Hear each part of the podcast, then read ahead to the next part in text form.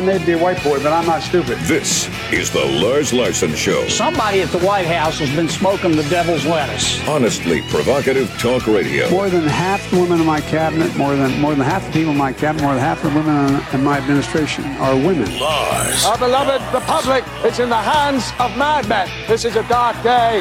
Now, here's your host, I almost lost my wife, my 67 Corvette, and my cat. Lars Larson. Welcome back to the Lars Larson Show, and welcome to Wednesday on what we call honestly provocative talk radio for America. It's a pleasure to be with you in this new year. And if you want to join what we call the best conversation in talk journalism, it's always right here at 866 Hey Lars. That's 866 439 5277. If you call in as a naysayer, we're going to put you right to the head of the line at 866 439 5277. You want to send an email instead? We make that memorable. Talk at larslarson.com. And if you want to vote in our Twitter poll, we put up a different question every single day from the news of the day. And then we see what you vote on it. Yesterday, I asked you this. Should the plagiarist president of Harvard have been fired or allowed to resign? She was allowed to resign. Claudine Gay is now telling anybody who will listen she was fired from the president's job as a result of her skin color. Now, she wasn't getting much. She was previously the dean of arts and sciences at Harvard. She was making about $879,000 a year. Well, as president, she'd make 900,000 a year. So she basically got a $21,000 annual cut from an almost $900,000 paycheck. Doesn't sound like much of a loss. And she was allowed to resign instead of being fired for 50 alleged cases of plagiarism. And of course, for the crazy thing she said on Capitol Hill defending anti-Semitism on the Harvard campus, which I might point out to you. The Harvard campus, you might think, well, it's a private university, Lars. Why do we care about this? Well, Harvard produces an awful lot of Supreme Court justices. Harvard also produces an awful lot of American presidents, but it consumes about two thirds of a billion dollars of American tax money. And you say, Lars, it's a private institution. Why are they getting federal tax money? They get government grants. They get uh, paid for doing research and things like that. The total amount last dollar figure we could find, which was last year, uh, the last full fiscal year, $625 million, not quite two thirds of a billion dollars of your money and my money is going to Harvard. Now, in that case, I'd like to know which member of Congress is going to be the first, probably a Republican, to stand up and say, why are we sending two thirds of a billion dollars of the people's money to a corrupt institution like Harvard? That would put a an identified plagiarist in charge of the university that would come in and defend anti-Semitism on campus. Why in the world are we sending that kind of dough to that institution? And then add that to the fact that Harvard has a gigantic endowment, billions and billions of dollars, so much so they don't even have to charge tuition and they get massive tuition from the students who seek to be students at Harvard because you get a degree with a Harvard with a Harvard on the top of it, you're going to be able to find a job almost anywhere. Well, you could until last year. Last year an awful lot of major American companies said we don't want anything to do with graduates of Harvard. They support things that are un-American. And a lot of those big companies said, if you've got a Harvard degree, don't bother applying. So should the plagiarists have been fired or allowed to resign? 90% of you voted in our X poll, used to be called Twitter, now it's X. Uh, 90% of you said she should have been fired instead of just 10% of you who said it was good enough that she resigned as the president of Harvard. Glad to have you with me. Today's Twitter poll, which is, is climate change to blame for the record breaking border crisis as Joe Biden's Department of Homeland Security Secretary claims Mayorkas this guy has been defending the border as, oh, it's under control. We're not having a problem, despite literally millions of illegal aliens who flooded into America and now are creating chaos in some of America's biggest cities. And now Mayorkas says, oh, it's because of climate change, that somehow climate change is forcing people in other countries, Central and South America, and apparently uh, Asia, the Middle East, and just about every other place the illegal aliens are coming from. Thousands of people, fighting age males coming in from communist China, and they're coming in not because the Politburo in Beijing ordered them in there uh, so they can be sleeper moles inside our country. No, I don't think it's climate change that's doing it. It's something more basic than that. And the Biden crime family has figured out how to cash in on it. So, is climate change to blame for the border crisis? Absolutely not, would be my vote. You can vote any way you like. You'll find it at Lars Larson Show on X. You can also find it on my website at larslarson.com. Brought to you by AMAC, the Association of Mature American Citizens. AMAC has the conservative values that I believe in. I joined and you should too. Just go to amac.us or call 888-262-2006. AMAC is better. Better for you and better for America. And catch this. Bernie Sanders, I, I, thought we'd kind of heard the last of the commie from Vermont. He's got his three houses. He's got nice money in the bank and all that. But do you know what he's calling for now?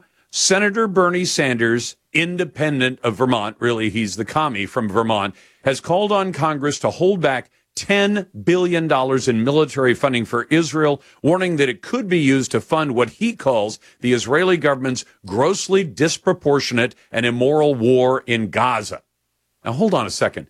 Disproportionate?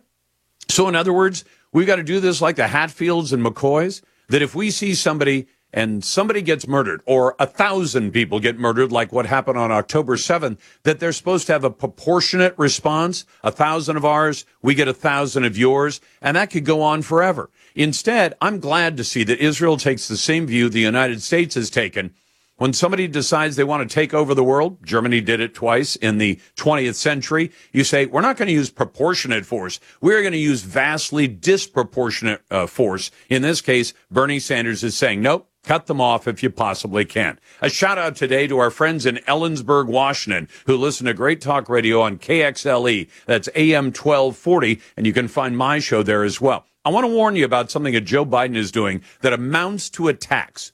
Now, if you say, well, he hasn't been able to get any legislation through Congress. No, here's what the Biden administration has done just in 2023. Last calendar year, the Biden administration proposed two, sorry, three quarters of a billion dollars in new regulations. And you say, regulations? Lars, my eyes are glazing over right now. Now, let me tell you about this. America funds an amazing amount of regulation. Now, what happens is people in Congress and more often people in the bureaucracy decide we should make it a rule. And then they make a rule without going to the Congress. The bureaucracy does it, the deep state that Donald Trump warned us about. The cost of all the regulations before 2023 was about $2 trillion. $2 trillion a year. And a lot of you run into this at your workplace. You show up at work and the boss says, well, the federal government now says we have to do this or we have to do that. Now, if it comes down to life and safety, I don't necessarily have a problem with it, but an awful lot of regulations are just completely out of line. They're crazy. And now two thirds, sorry, three quarters of a billion dollars in new regulations just in 2023. Can you imagine what they're going to do this year? And if Joe Biden somehow, by some miracle, manages to beat Donald Trump in November, I don't think that's going to happen. But if he did, he plans to regulate an awful lot of you right out of your jobs, right out of your homes, and right out of any kind of living that you might make in the United States of America. Pleasure to be with you on a Wednesday. 866 Hey Lars. That's 866 439 5277. Coming up in a moment, should states be held accountable for taking property in federal court? We're going to talk about that issue and how it's playing out in the courts. You're listening to The Lars Larson Show.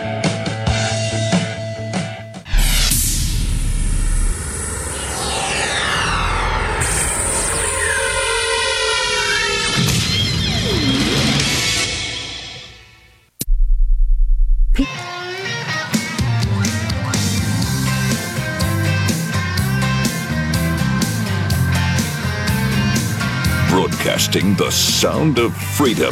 Here's Lars Larson. Welcome back to the Lars Larson Show. I suppose I could say it simply this way the Joe Biden administration is trying to destroy a lot of small business in America. Now, I'll see if Jim Burling agrees with my assessment. Jim is the Vice President of Legal Affairs for Pacific Legal. Uh, Jim, Happy New Year to you and welcome back to the program. Happy New Year to you too, Lars.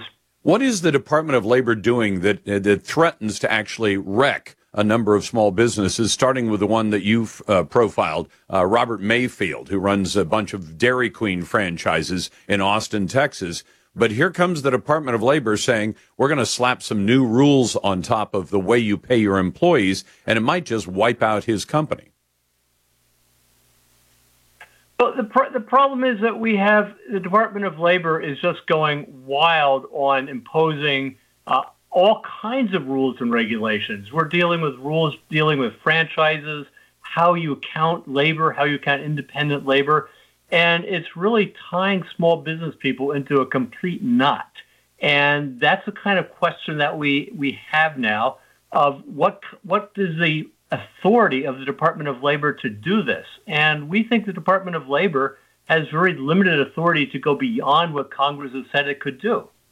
Now, how do we fix? I mean, we'll get to the fix in a moment, but I want people to understand what's going on here because I'm a small employer as well. I've got three great employees. I try to reward them with every dime I can get for them. But this rule says to guys like Robert Mayfield, if you want to put people on on a, a you know a salary, as a manager. Um, you have to pay them at least thirty-five thousand uh, dollars a year or so uh, to be exempt from hourly pay rules. So you you put people on salary and they get a predictable paycheck because they know I'm being paid this much money. I know that as a manager, uh, sometimes some days you may spend more time, uh, you know, at work. You're not an hourly employee anymore. And now they want to bump that from 35,000 to about $55,000 a year and say, if you can't, if you can't do that, you've got to return all your workers to hourly status.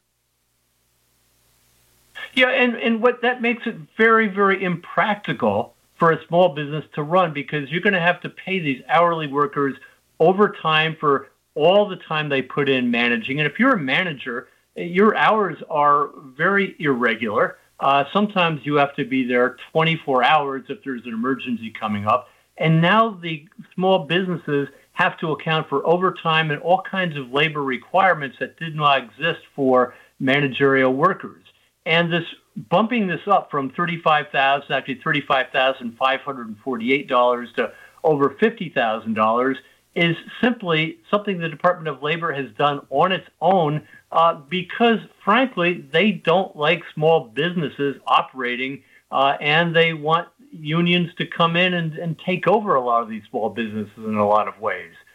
So uh, the new salary floor, you know, you talk about fifty thousand dollars. Some people have looked at the way Department of Labor is calculating it, and it might be even as high as seventy thousand dollars a year, which what? is you know, which means that people who are now managers are not going to be managers anymore. They're going to be relegated to hourly employees, and that kind of experience and that kind of knowledge that comes about from being a manager is going to be lost to a lot of people who are trying to work their way up the uh, you know up up the business ladder, if you will, to try to better themselves and to become more responsible employees and eventually to have greater authority at the business.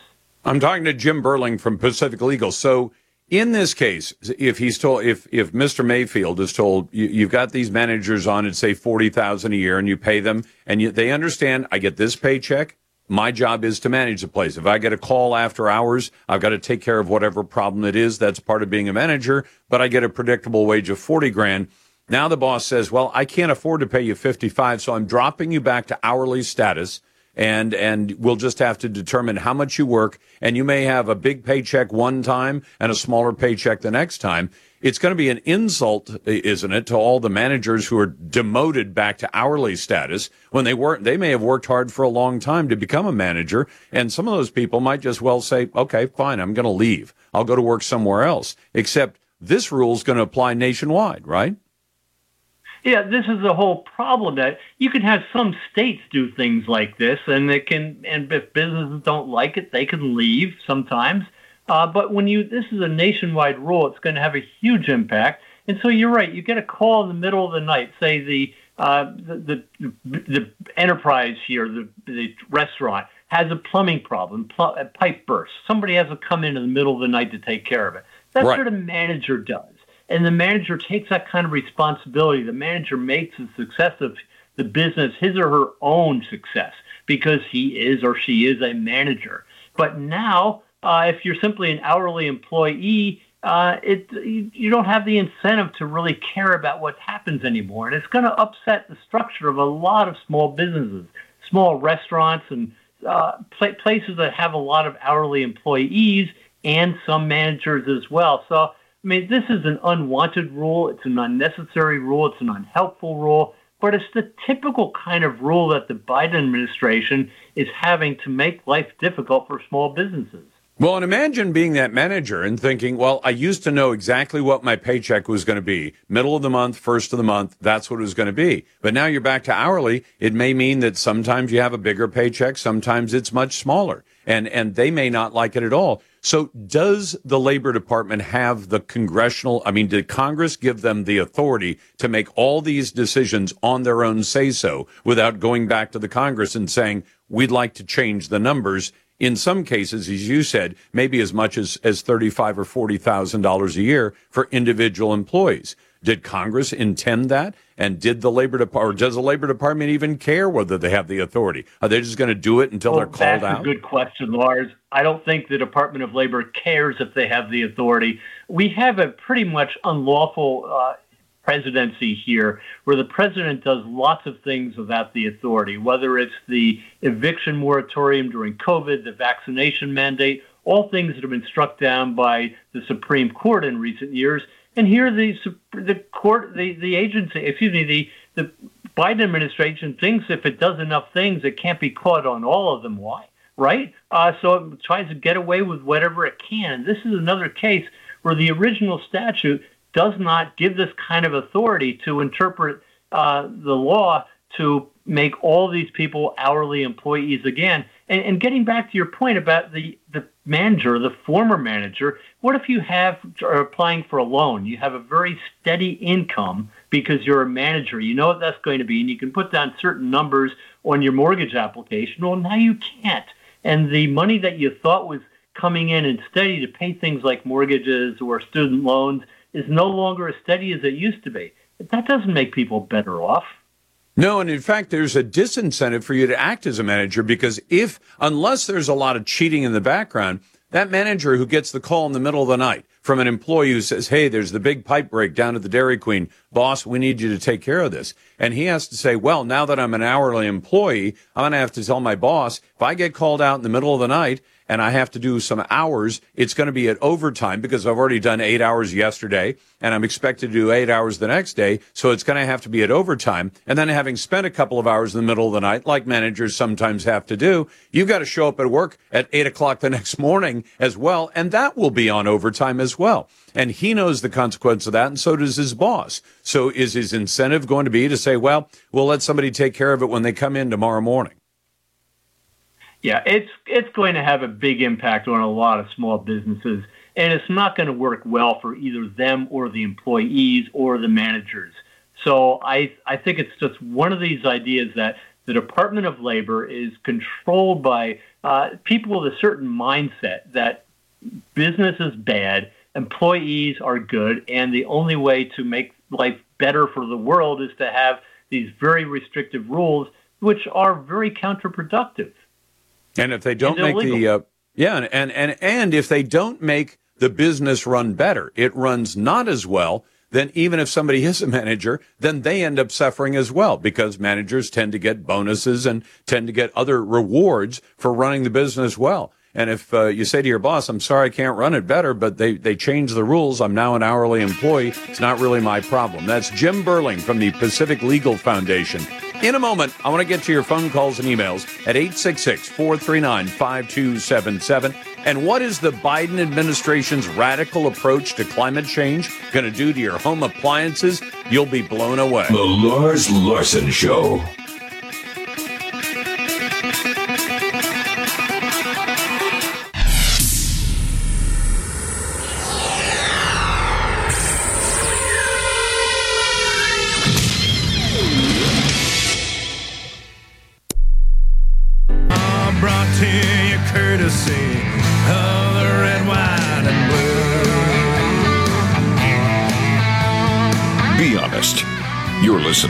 Because you like what you hear, right?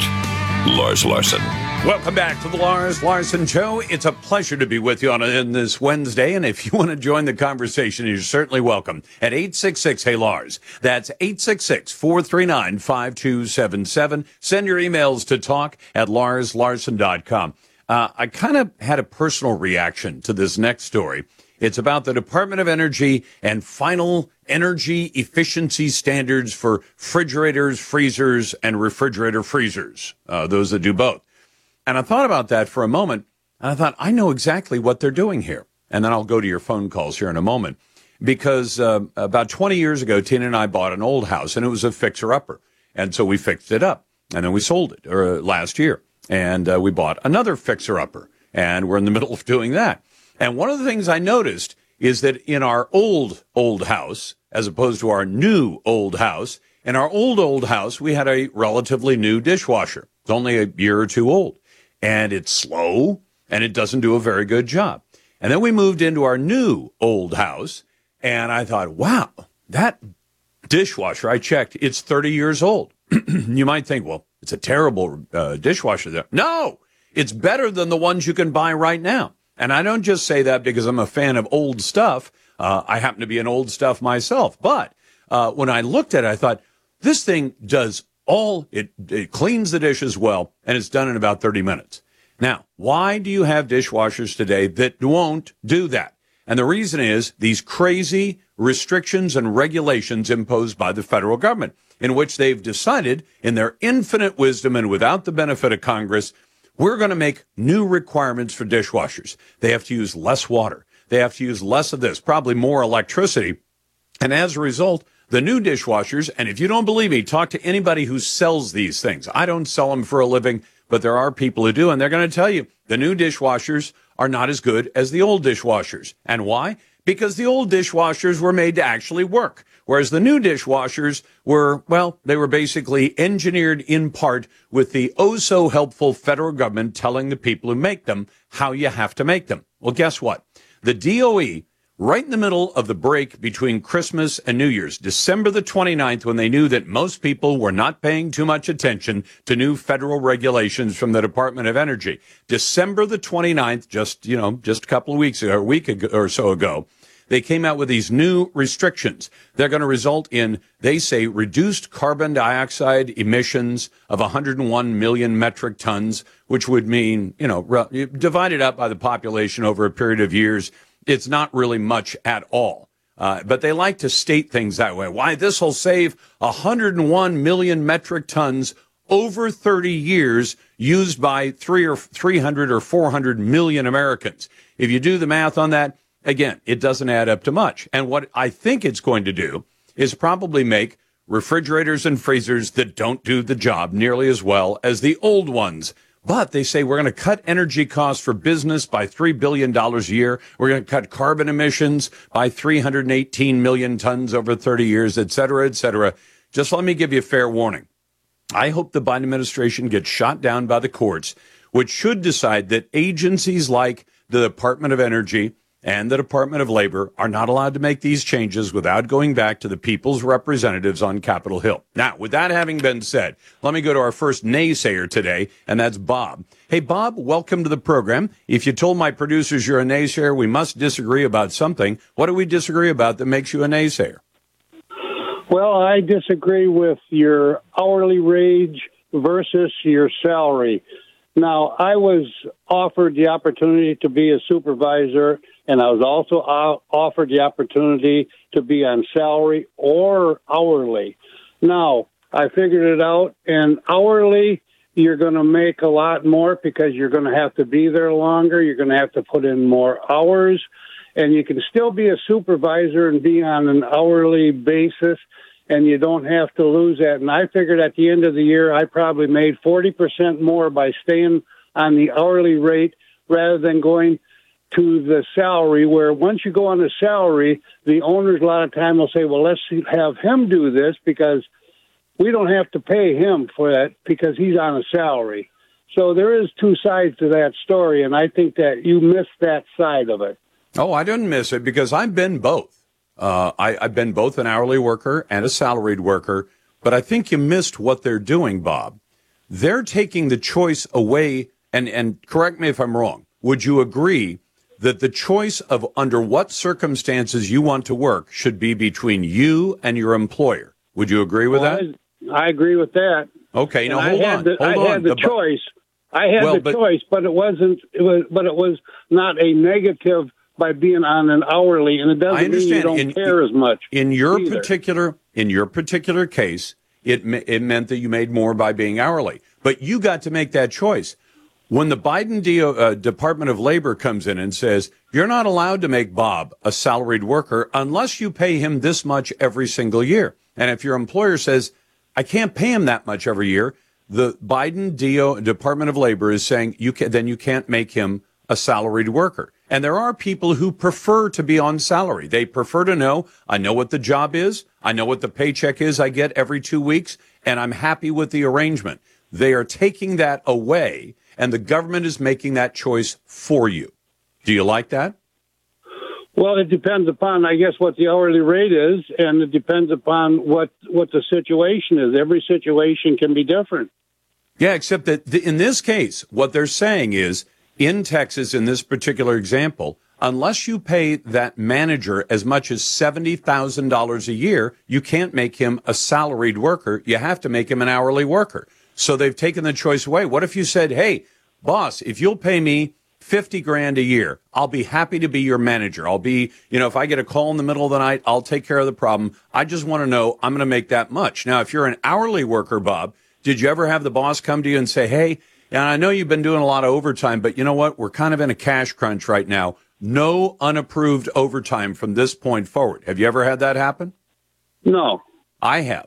I've been, I worked at places. I worked at a lot of TV and radio stations, and occasionally they'd get in a crunch and they'd come in and say, no unapproved overtime. And you'd gotten used to saying, well, most, most paychecks I get 10 hours of overtime or five hours of overtime every pay period. And all of a sudden the boss says, no overtime at all. Well, that's where the salaried guy is happier, gal is happier because they're making more money. But I get what your point is. And I think the choice should be between you and the employer, and it shouldn't be the choice of Joe Biden, who, by the way, makes his money in very many corrupt ways. Let's go to another naysayer, and that's Ben. Hey, Ben, welcome to the program. What's on your mind?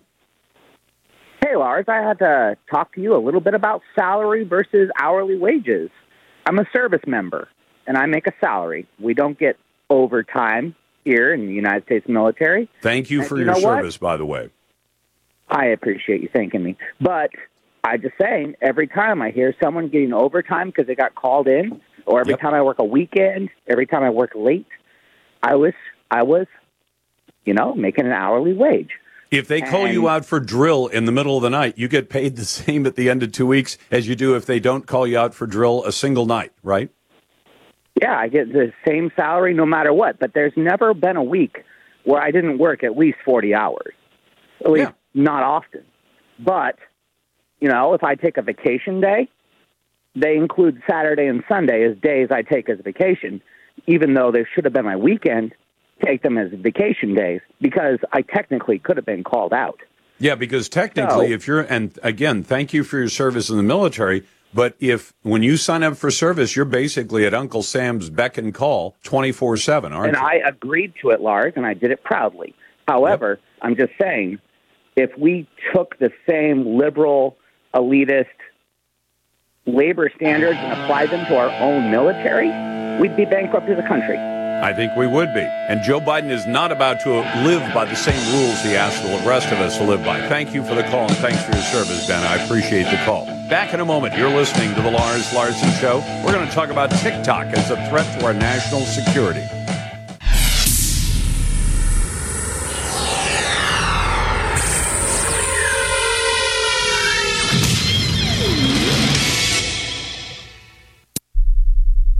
Back to that in just a moment. Uh, my friend Grover Norquist, to which I wish a very happy new year, is president of Americans for Tax Reform. How are you doing, Grover? I am doing well. It is a good new year. And today, of course, is J.R.R. Tolkien's birthday. Oh, that's a very good thing to remember. He was part of the, uh, wasn't he part of the Inklings?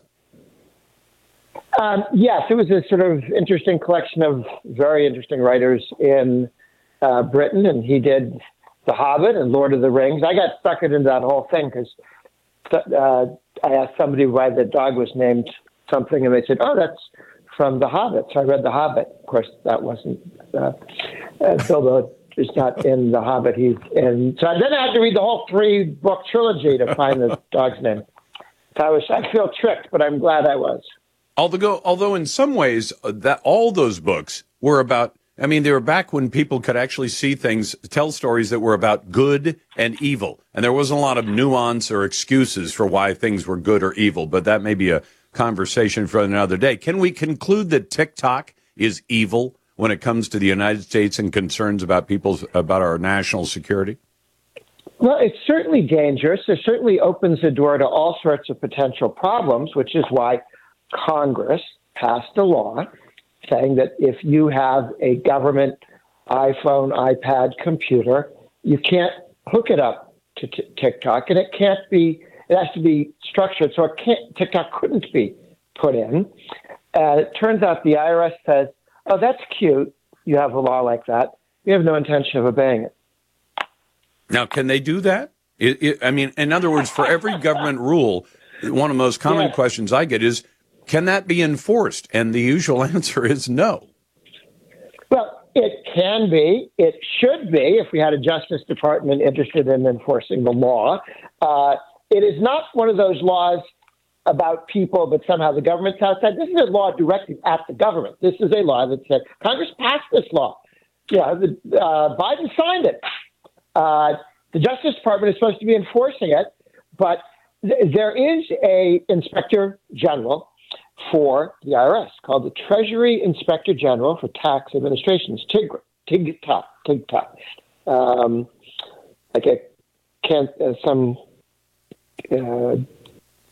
somebody from uh, Winnie the Pooh, TIGTA. Uh, anywho, TIGTA is the name Tigger. of this uh, group. And yeah, Tigger, TIGTA, and they're a watchdog, the the watchdog on the IRS, and they went through the IRS and they found oh uh, and just in one division, by the way, which happens to be the criminal investigation division, the people oh, most likely to be looking into other people's stuff that maybe you don't want to hand to the Chinese. They found 2,800 mobile devices that could access TikTok's website, 900 uh, criminal investigation employees that had the ability to do so with uh, their computers, and there's something you've probably been to parties where they say BYOB, right? Bring your own yep, beer. Bring your own booze. This is yeah. B- yes. no, oh, I thought to bring booze. I just thought it was beer. Okay, bring your own booze. Bring your own uh, device is what this is. BYOD. So if you want, you can bring your computer from home, your iPad from home, your iPhone, and play with it as if it was the government stuff, right? So you can put government data on it. But if you do so, the law requires that you disable the ability of TikTok to be on it in order to not have your device have stuff stolen through it. Um, and this is being completely ignored by the IRS, by the their leadership, not just by not just by a handful of people, because the uh, inspector general wrote a nice letter to the leadership of the IRS saying, Excuse me, the law says you can't do this, and we see that you are. Here's how you fix it.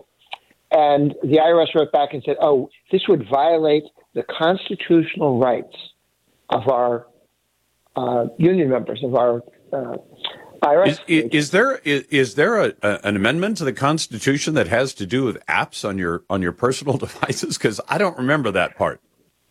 But again, it's only dealing with your personal devices because you're bringing them in and hooking them up with the government work. Okay. Right. At home, you can play with TikTok all you want on your own device, right? But not on a device that you bring in and put people's IRS data on your device because you can't keep them separate or choose not to keep them separate. And the law just says if you don't keep them separate, if you bring your iPad in and out from work, you've got to keep that protected. And they, nah, that's, that would violate our rights, we're told. Of course, that's nonsense. But, uh, and, and the Republican, we just got this word in December, by the way. So this just is breaking news from uh, the, the Inspector General put out a little report, die, you know, explaining here's what we told them, and they told us to go to Hades. Uh, they didn't care what the law was, and I mean this is this is part and parcel of the problem at the IRS. They think they're above the law.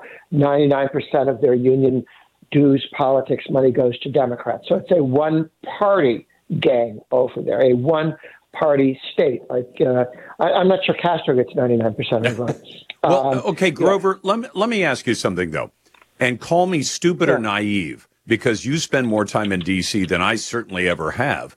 But why is it that if the next time Janet Yellen is in front of a congressional committee, is it is it beyond reason to say would a Republican say, Secretary Yellen, uh, you're you're you're over the IRS. Uh, the your inspector general says your employees are violating a law that we passed. Is there any good reason why you shouldn't assure us today that when you get back to your office, you're going to write a memo that instructs every single person in your agency to take TikTok off or stop using your devices at work? Anything wrong with that? No, there's nothing wrong with it. It's exactly what they should do and, and will do. I mean, they did pass a law saying this. Uh, so reminding the Democrat uh, who's supposed to be running the Treasury Department, under which IRS uh, operates, uh, shouldn't be necessary. But they have made it very clear in the Biden administration they have a very selective uh, capacity to decide what they will and will, what laws they will and will not obey. Uh, we have seen sometimes, and the Harvard University found out that that if you can embarrass them on TV correctly, you can get some things changed. You can actually draw blood, and that needs to happen with the IRS. Now, I would say that the IRS they did draw a little blood, the Republicans, a lot, twenty billion dollars worth of blood. Remember, they they, they took yep. twenty billion dollars away from out of the, out of the uh, hiring that, money for the agents. Yes. You know what I want? Uh, you and, know what I want next, Grover? I want what? the two thirds of a billion dollars that the federal agencies pay to Harvard University, six hundred and twenty-five million dollars. I want some Republican to say that won't be in the next budget. You are not getting that, Harvard. You have your endowment. You have your weird anti Semitism on campus. You have your plagiarist former president. You don't take these things seriously. You're corrupt. You're not getting the American taxpayers' money anymore. The Lars Larson Show.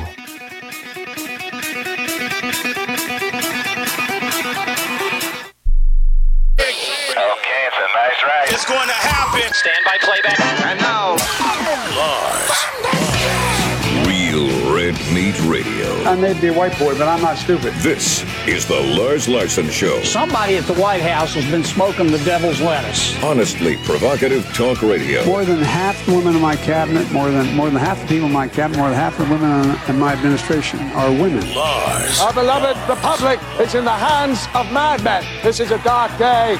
Now, here's your host. I almost lost my wife, my 67 Corvette and my cat. Lars Larson.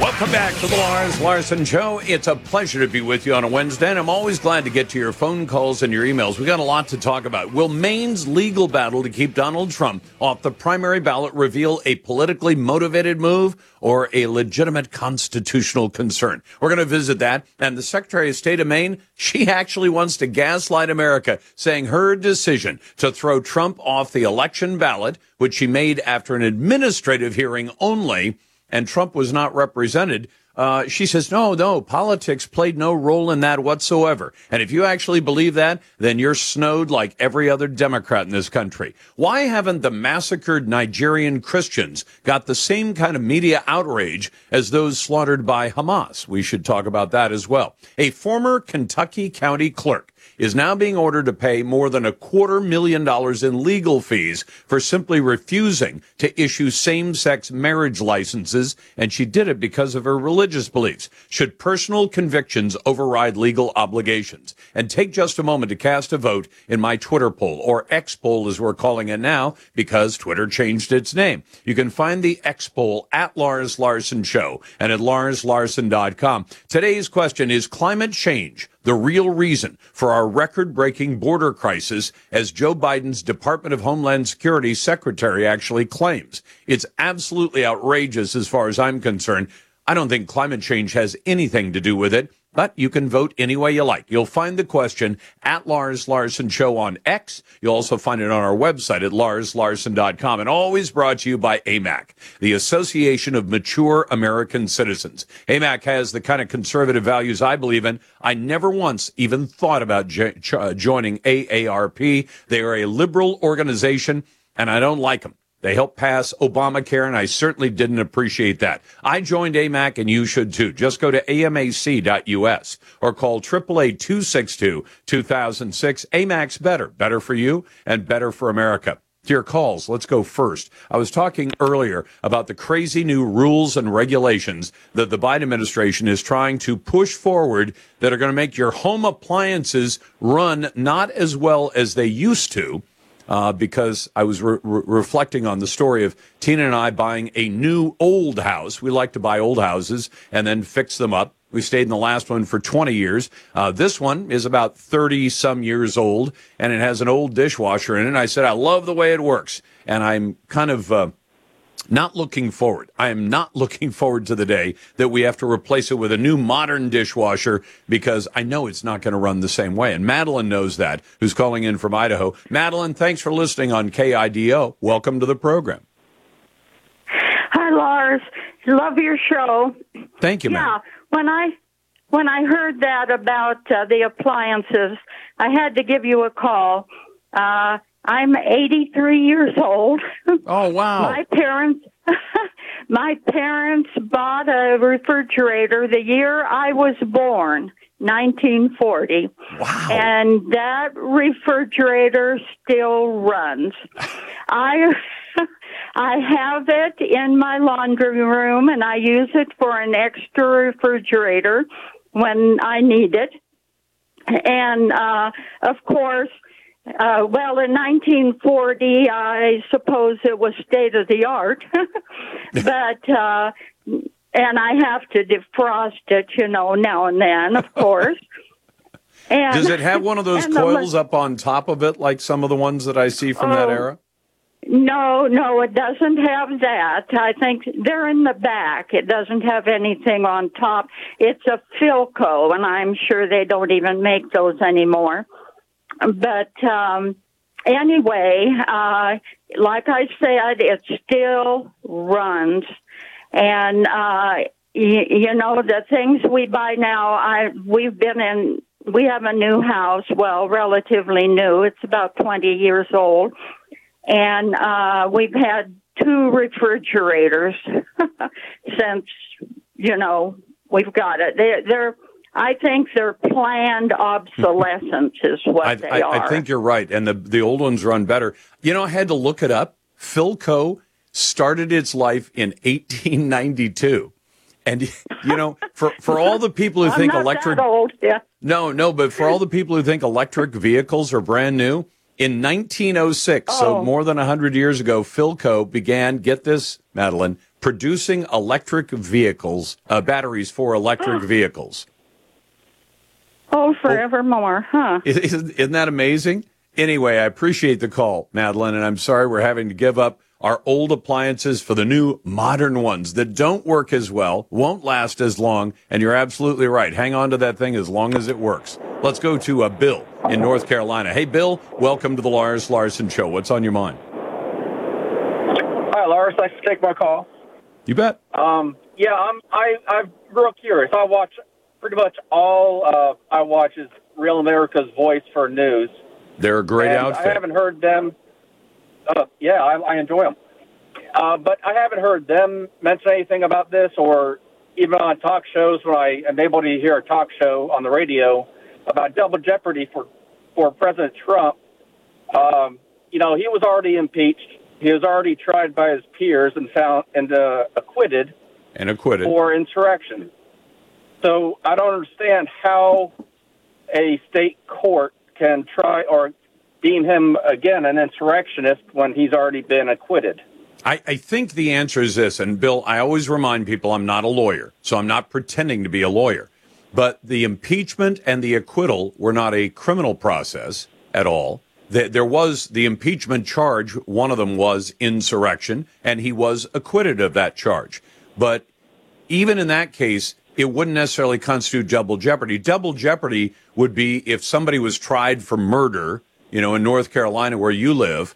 Eh, once you've once they say the lawyers say once jeopardy attaches. So I think once they've started the trial, uh, and the trial goes through, it doesn't have to go through to its completion. Once Jep- and jeopardy means once you're in jeopardy of going to prison for a charge. So if your murder trial has started, and then for some reason the murder trial ends, but jeopardy is already attached, you could argue that that's double jeopardy if, if, if you try to try the same person for the same crime a second time.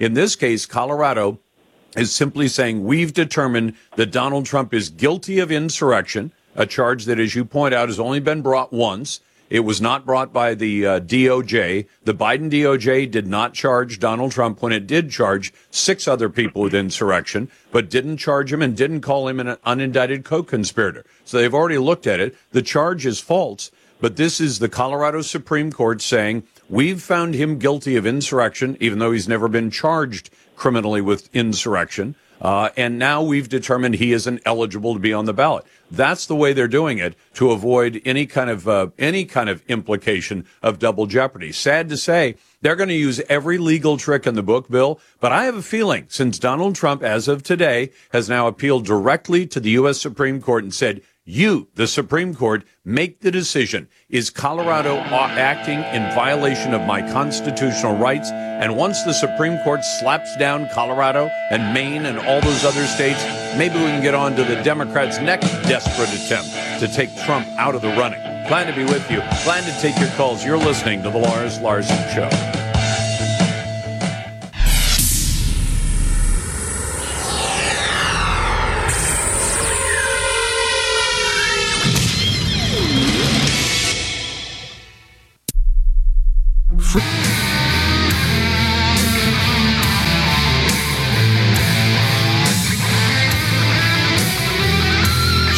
The things you wish you could say.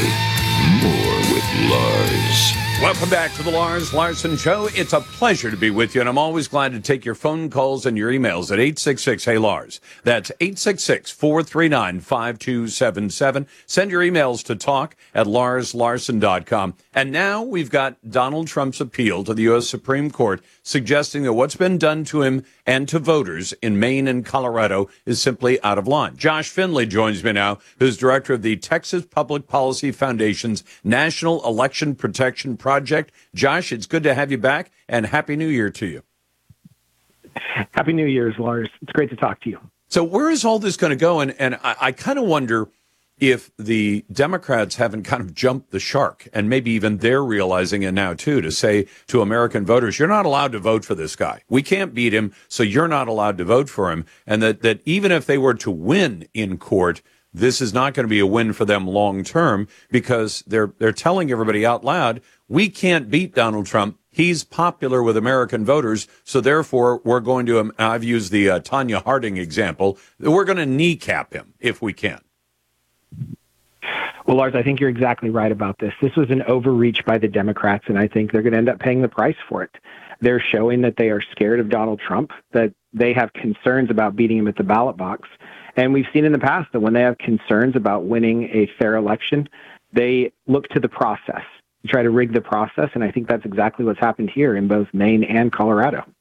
Are they just trying to run him out of money? Because in most of these cases, the, the case for taking Trump off the ballot is going to be defended with the taxpayers' money, whereas the case that has to be brought against that is going to have to be paid for by the Donald Trump campaign. And and sometimes, I mean, government agencies do this uh, fairly frequently. They'll simply run the other side out of money.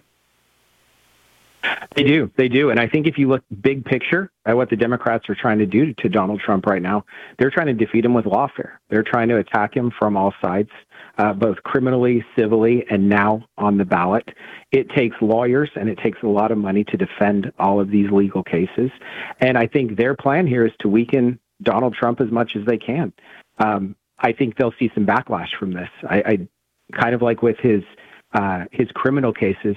I think this is only going to strengthen his base, and I think it's going to motivate people to see what the Democrats are doing and decide if that's really they want the the direction they want the leadership of this country to go.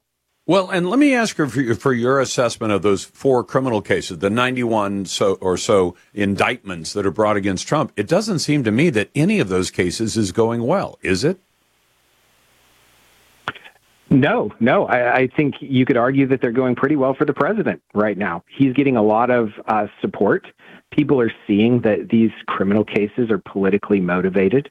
I think they're going to see in the same way that these challenges to him being on the ballot are put politically motivated.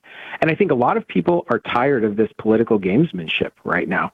Um, whether you agree with Donald Trump or not, a Secretary of State unilaterally deciding to keep the leading presidential candidate off the ballot is just an absurd step for someone to take. And yet they, they're doing it anyway. I, I, I've suggested to my audience that some of this may be the tactic that I saw deployed against a couple of Trump's nominees to the Supreme Court, and that was we're going to lie about him. And we know we'll be caught out in the lie, but by the time we're caught out, we'll have already done the damage. Is, is and, and that seems to be one that the Democrats use all the time. They know that they're going to be found out. Uh, they know that the lie won't hold up, and their attitude seems to be, but it'll hold up long enough to do the damage we're looking for. Is is that the strategy? I think that's exactly right. The Democrats thrive in chaos. They know that when they create chaos, they can create doubt and they can create the opportunity to to rig a system uh, to their advantage. And I think that's what's happening here. Do I think that they believe these challenges will pass the Supreme Court? No, I don't. But I think it creates chaos. It creates doubt in the process. And I think uh, Democrats love chaos, and that's what they're looking for here. Well, and the thing I keep pointing out to my audience, and again, I always tell them I'm not a lawyer, but I said, hold on. he was charged once with insurrection in, in effect by the impeachment, and then he was acquitted. And then the, the Biden FBI looked at him and said, uh, no, we didn't find uh, any evidence that he was involved in an insurrection. And then the Biden DOJ br- brought insurrection charges against a few people, but they didn't name Trump and nor did they call him an unindicted co-conspirator. So he's actually been cleared of that by Biden's own legal apparatus. So how in the world do they expect to be able to make the case with this Shenna Bellows of Maine, Secretary of State, former Democrat state senator, saying, I've got the authority on my own say so to deny Mainers the right to vote for this guy? Well, it's surprising, isn't it, that the Maine Secretary of State could find something that the U.S. Senate didn't find? that the Department of Justice didn't find, but she has found on her own in a one day hearing that the former president committed insurrection. Um, I think you're not going to find a greater example of political gamesmanship than what is happening in Maine right now. It's something that we all need to be aware of. I guess I just wonder when are Republicans going to? St- I mean, because I know that most of them have probably mentioned the cases, but I get the impression that the, the, the GOP is not going full throated on this and saying, look, this is the kind of politics they're going to practice. Uh, and, and I wonder why they're not doing that, calling it out in the same way that I am or you are. Well, they need to. This is a political winner for Republicans. I think anybody that looks at this objectively and says we're not going to give the voters the chance to decide who's president, but we're going to give a Secretary of State or a, a small majority on a state Supreme Court the opportunity to decide who's on the ballot and who gets to vote for president uh, Republicans need to be shouting about this from the rooftops because it's taking the power away from the people. Well, and by the way, that Supreme Court in Colorado, every single member of the Supreme Court appointed by a Democrat governor. I mean, because talk about a kangaroo court. Uh, and maybe their warm up act was the J6 committee, where they said, well, we're going to name all of our members to the committee. And then we're not, for the first time in American history, we're not going to let the Republicans choose their members. We will choose the Republicans we want to sit on it. And then we want the Colorado Supreme Court, all chosen by Democrat governors of Colorado, or a Democrat governor of Colorado. He will make the decision. And in the case of Maine, a Democrat Secretary of State who's going to make the decision. It, it's as though, you know, they're, they're, as long as they've engineered it so that they get to choose all of the people who make the decisions, Americans are still allowed to make a choice as long as the choice the Democrat Party approves of. That's that's really that's that's like nothing I've seen any other place than maybe third world banana republics, but certainly not the United States of America. Well, that's right. Isn't that what people complained about with political corruption back in the 1800s? That you had party bosses making the decisions for the people? Yep. This doesn't seem that much different right now. This is party bosses making the decision for the other party about who can appear on the ballot. I think it shows two things. I think it shows corruption and it shows fear. I think the Democrats are worried that they can't beat Donald Trump at the ballot box, and they're trying every mechanism possible to prevent, you know, his rematch with Joe Biden. Well, and the other piece to that is I think the reason the Republicans are being such wallflowers in all of this is that some of them don't like Trump either. I happen to be a Trump partisan. I believe in the guy. I think he's he's he was a great president for 4 years. He'll make a great president for another 4 years. So my bias is in there. But for the rest of the Republicans to stay silent instead of standing up and saying they want to take the right to choose a president away from the people of the United States because that's quite an indictment of uh, the part, as I call them, the party of slavery since 1829. Well, it absolutely is. I mean, to think that Republicans are, are letting Democrats get away with this without the most fearsome fight that they can imagine, it just seems crazy to me. Um, but not only that, the fact that that they think Americans will stand for this is also crazy. Uh, well, uh, this and is they, they should be watching that Republicans can win. The polling numbers seem Well- to indicate that every time they attack Trump, he only grows stronger, and Americans become more skeptical not only of the Democrats, but of government and elections in general. You're correct about that. People want choices. And this day and age, people want the freedom to choose. They're frustrated with uh, institutions and organizations as a whole, especially our traditional forms of government. We've seen so much government overreach lately that the thought of, of these government institutions taking away the fundamental right of who we vote for for president, of course, people are, are going to get up in arms about that. And heck, the only choice Democrats seem to care about is killing babies. So, Josh Finley is director of the Texas Public Policy Foundation's National Election Protection Project. Josh, thanks very much and Happy New Year to you. You've got the Lars Larson Show. The Lars Larson Show.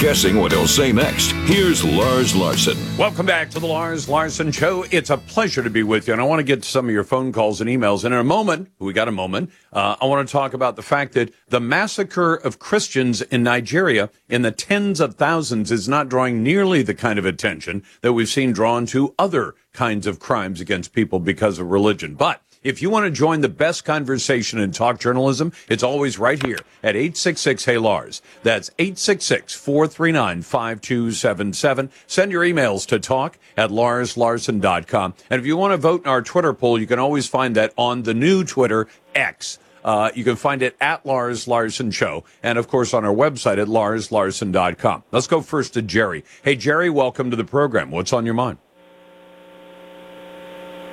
Oh, hello, Hey, Jerry. Lars. Yes, sir. Yes, What's on your mind? I'll try not to keep you long, but uh, I just wanted to say a couple of things.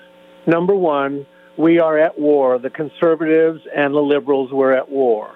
Um, what guides the conservatives, like us, is what makes sense, what requires a certain amount of discipline, what is smart, what adds up.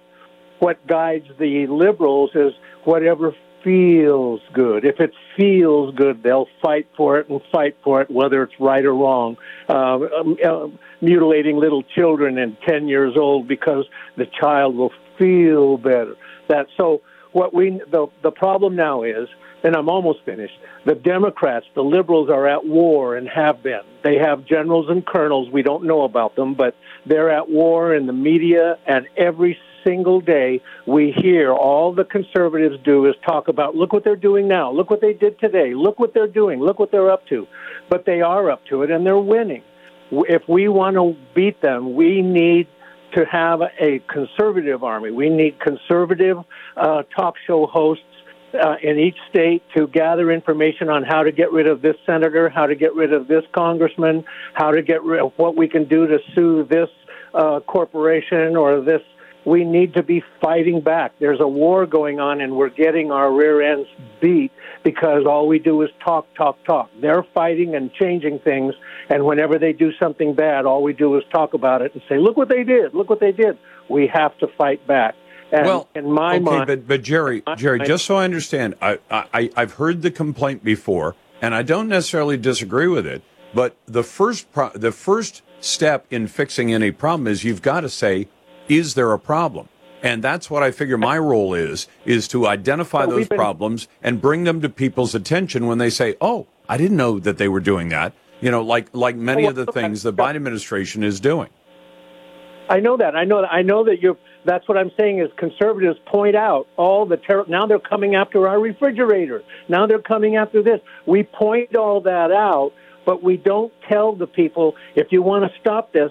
It's this senator and this congressman. You need to get a hold of them. You need to get more people. We need to vote them out. We need to find out if we can sue them. We need to hire attorneys. We need to go to war with them instead of just talking about well now they're going to now they're going to screw up our refrigerators. Now they're going to screw up our microwaves. And they're going to do it. We're just going to they've been doing it they've changed the schools. The uh, border is wide open. They are winning because they are attacking. They are at war with us.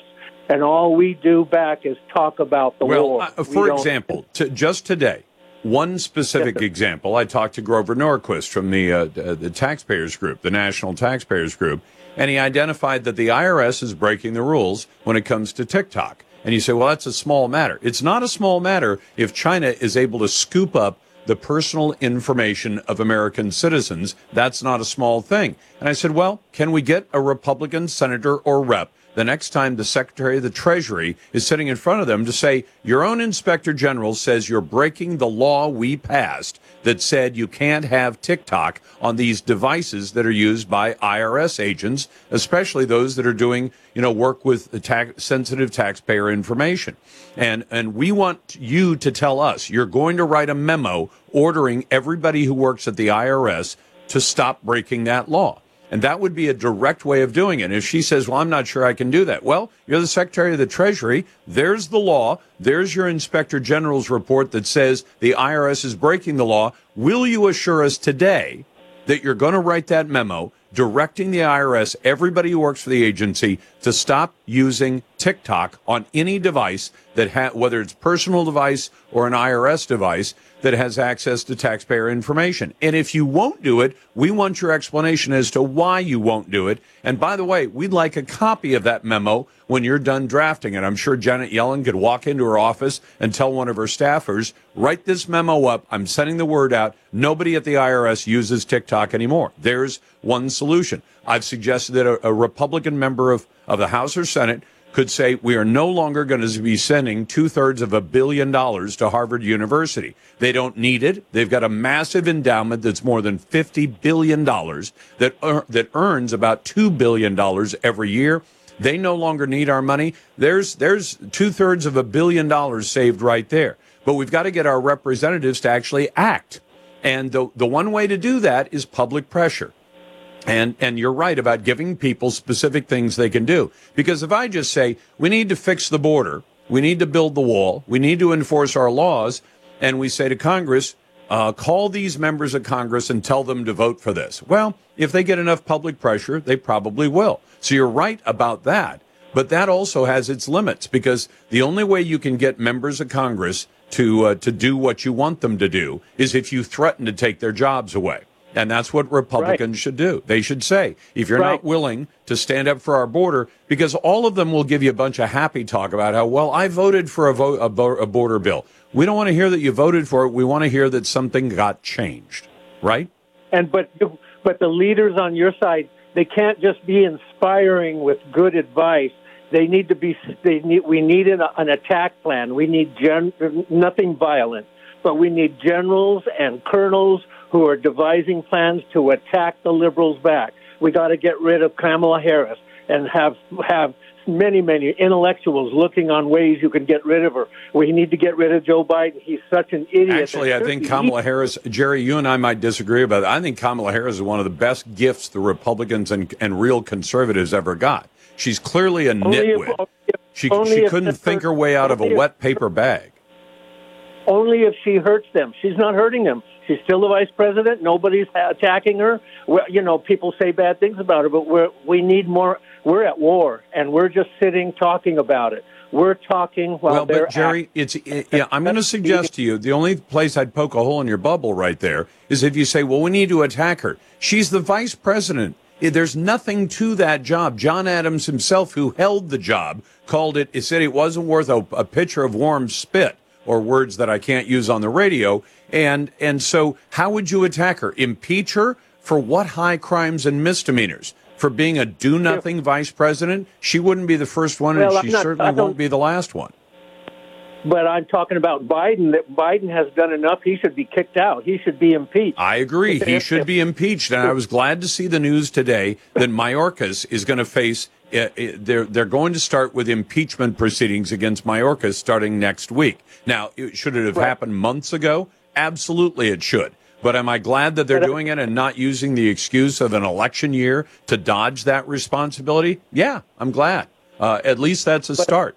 I mean to keep you going, but I'm just saying in this war, like they're doing, all of the all of the conservatives, the conservative talk show hosts, all the conservative politicians should be getting together and plotting our side of the war. How do we beat all these people? How do we get our border back? They're destroying our country, and we're just talking about. it. I know. And the, the one thing we can do is Congress is in the catbird seat. Congress could say, we're, and in fact, there are apparently five members of the House right now who have said we're willing to take a government shutdown if that's what it takes to tell the Customs and Border Protection, you got to secure that border or we're cutting off the funding. And if they've got the guts to do it, we might actually get something done. Jerry, thanks for the call. You got the Lars Larson Show.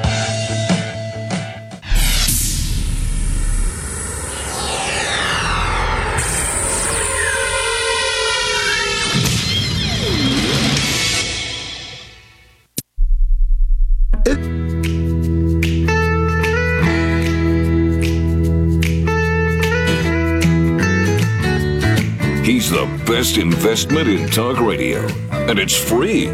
Lars Larson. Welcome back to the Lars Larson Show. It's a pleasure to be with you. And within the last 30 minutes or so has come word that the long awaited release of the documents from uh, Jeffrey Epstein's case, the, uh, the defamation case that was brought against the, I think, murdered Jeffrey Epstein. He didn't commit suicide as far as I can tell, but we just got word those documents are finally being released. And apparently the horny hick from Arkansas, Bill Clinton, the unindicted rapist of Juanita Broaddrick, is among those names, along with a, a number of other prominent names as well. But I wanted to, and we're going to have to talk more about that tomorrow. Let me first go to Aaron Ruark, who is Director of Research for Numbers USA. Eric, welcome back to the program. How are you? I'm great. Thanks for having me back.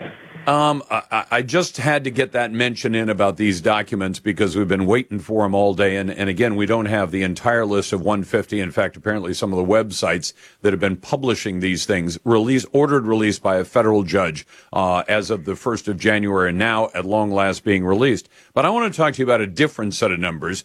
I shared with my uh, audience yesterday that uh, December saw an absolutely staggering number of illegal aliens that were encountered by Customs and Border Protection coming illegally across America's southern border into the country. Would you mind uh, bringing them up to date on, on where we stand? We, because we've hit a new record, have we not? We did set a new record in December, and the Biden administration, uh, we uh, back in, I guess, uh, November was talking about the October numbers, and they were celebrating the fact that they hadn't broken a new record. So they they can't talk about that now because it is it is the highest total number of encounters, which includes people who are coming over illegally, uh, apprehended. Some most of them are released, some are returned, but um, that does not count those who who got away. Uh, and so there's two. There's the ones we know about, and there's there's the knowns, right, and then the unknowns. So Oh, that, now, that number now you're doesn't going to count. quote. You're going to quote um, Rumsfeld, right? The, you got the right, we- knowns, we the don't know what we don't know. Right. And, uh, well, and and that is it because when you count numbers, just help me out with this because I want my audience to understand this. You've got the ones encountered by Border Protection, all right, CBP. Then you've got the gotaways because they and and people said how how is it you could know those numbers? I said, well, think of a border agent sitting on a hill dealing with a bunch of illegals he's already encountered and written tickets to to process them into America because that's what Biden wants. He's also got the 60 people he could spot from the hilltop, but he was nowhere near enough to be able to write them up. And, and so you got that number. And then you got the number you know are crossing the border, but you never see them because the cartels manage to get them across, oftentimes by releasing a flush of other illegals at other places along the border. So you got three numbers. We have no idea what the third one is. We have the count of the gotaways, and then we've got the count of the direct encounters. All three of those add up together to what in December? Well, uh, we do know that there's 302,000 encounters, right? So that is the record uh, by far. Uh, and the only real number to compare those two are previous records set under the Biden administration. Uh, the, the, I, we do know that in February, uh, I'm sorry, fiscal year um, 2022, there are about 600,000 known gotaways. And then the unknown, that is, again, what we don't know. But uh, it, it, the problem that we have is that Border Patrol agents are being pulled off of the border to process people into the country. And so they're not out patrolling, catching people. And they, you know, they're not observing uh, evidence that people have gotten over or trying to stop them. Uh, but they, you know, they're they're not on the border uh, observing uh, and hopefully apprehending people. So uh, that number will come out later. You know, when we look at the the, the increase in the number of people here illegally.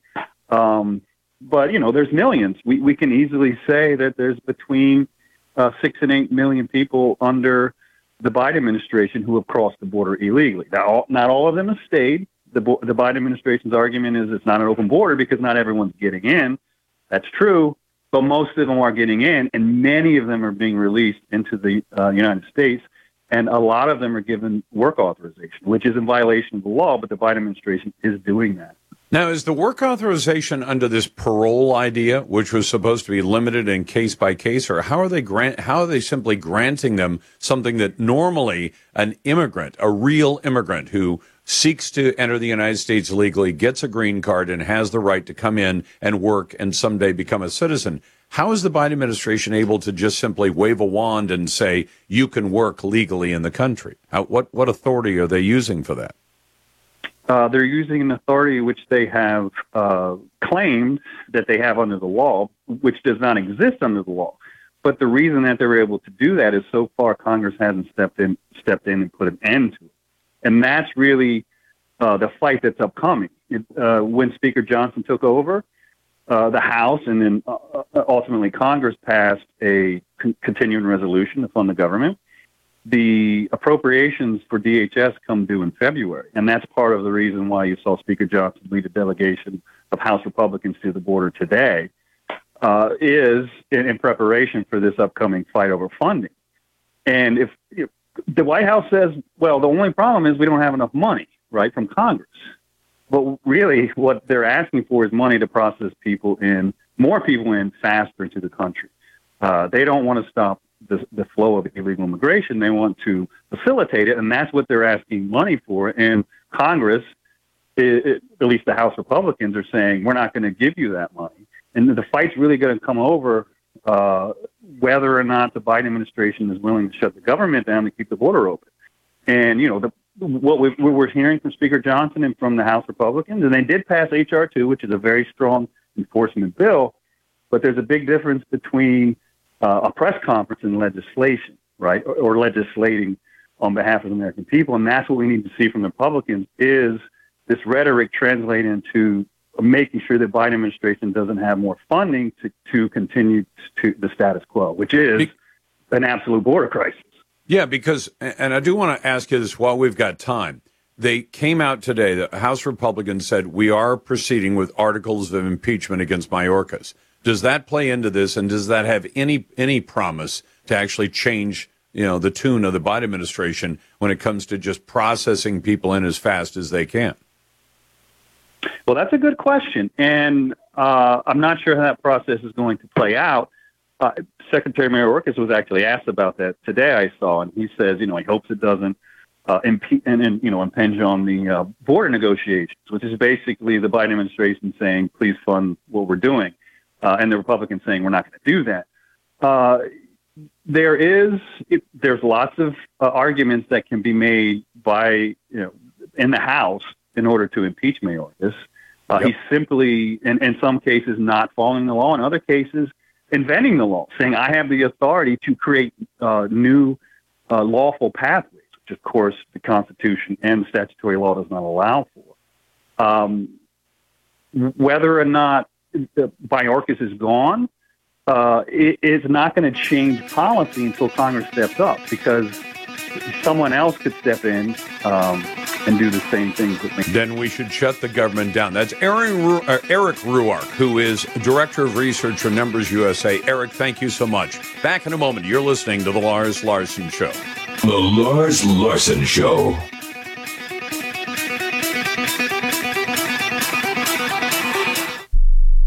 Comes to health, we're all. Okay, it's a nice ride. It's going to happen. Stand by playback. And now.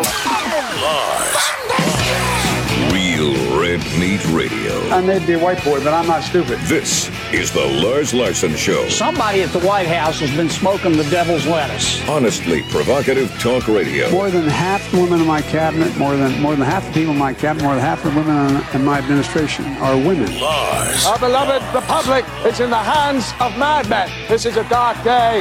Now, here's your host, Almost lost my wife, my 67 Corvette, and my cat. Lars Larson. Welcome back to the Lars Larson Show. It's a pleasure to be with you in this brand new year, and a real pleasure. Welcome back, my talk brother, and that is the Hofffather, Ari Hoffman. He hosts the Ari Hoffman Show on our Seattle affiliate, KVI. Ari, welcome back, and Happy New Year. Happy New Year to you. Love the opening of your show. Every time that line from Joe Biden makes me giggle. Now, isn't that crazy? He just says the craziest things, and and not in a good way. Al- Although I guess since we're going to talk Israel, your New Year doesn't come for what nine months yet. We got to yeah, we we, wait. this is so like four months ago for us, bro. But I'm glad everybody else is having a great New Year.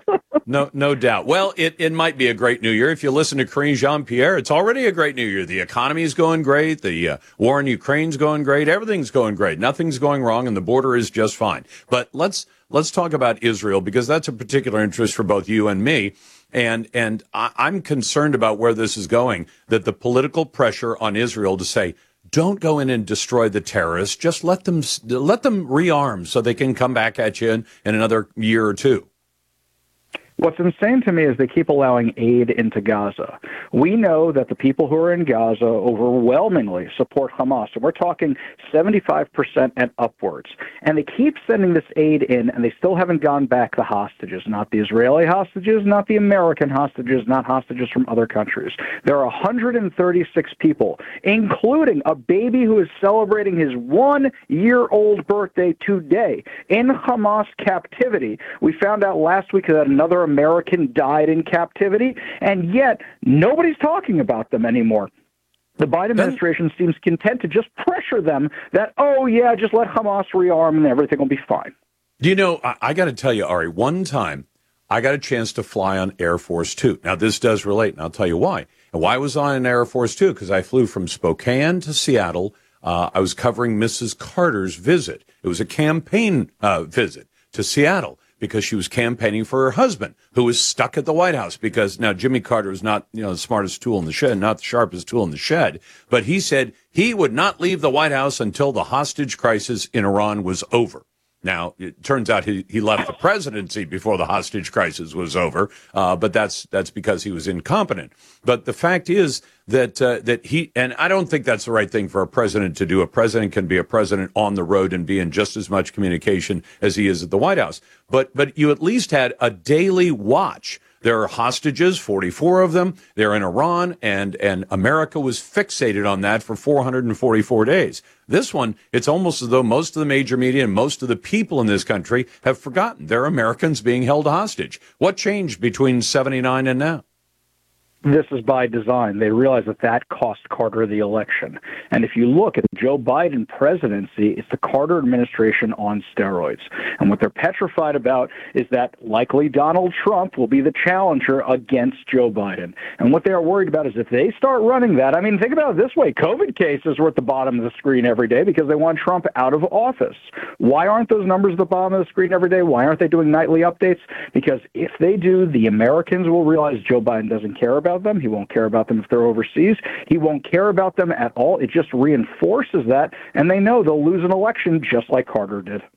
In fact, wasn't the original Nightline show based on a night nightly watch on what was going on? I think that was that's my recollection, isn't it? Or, or was it another? I'm pretty sure you're right. It was one of those shows. I mean, Ted Koppel, somebody like that. I remember was I watched these clips. This was something I've studied in depth because, well, I was I'm a little bit younger than you, Lars, but this thing I studied in depth because my parents were big fans of Ronald Reagan. My father actually worked on Reagan's campaign, and this was something he wanted me to know as a kid. I mean, this is the difference between success and failure failure. And you look at that administration, there's actually a great line in the movie Argo. The movie Argo, which Ben Affleck made about getting the hostages out of Iran, great, the six great who managed movie, to by the way. escape. Yeah. Yeah.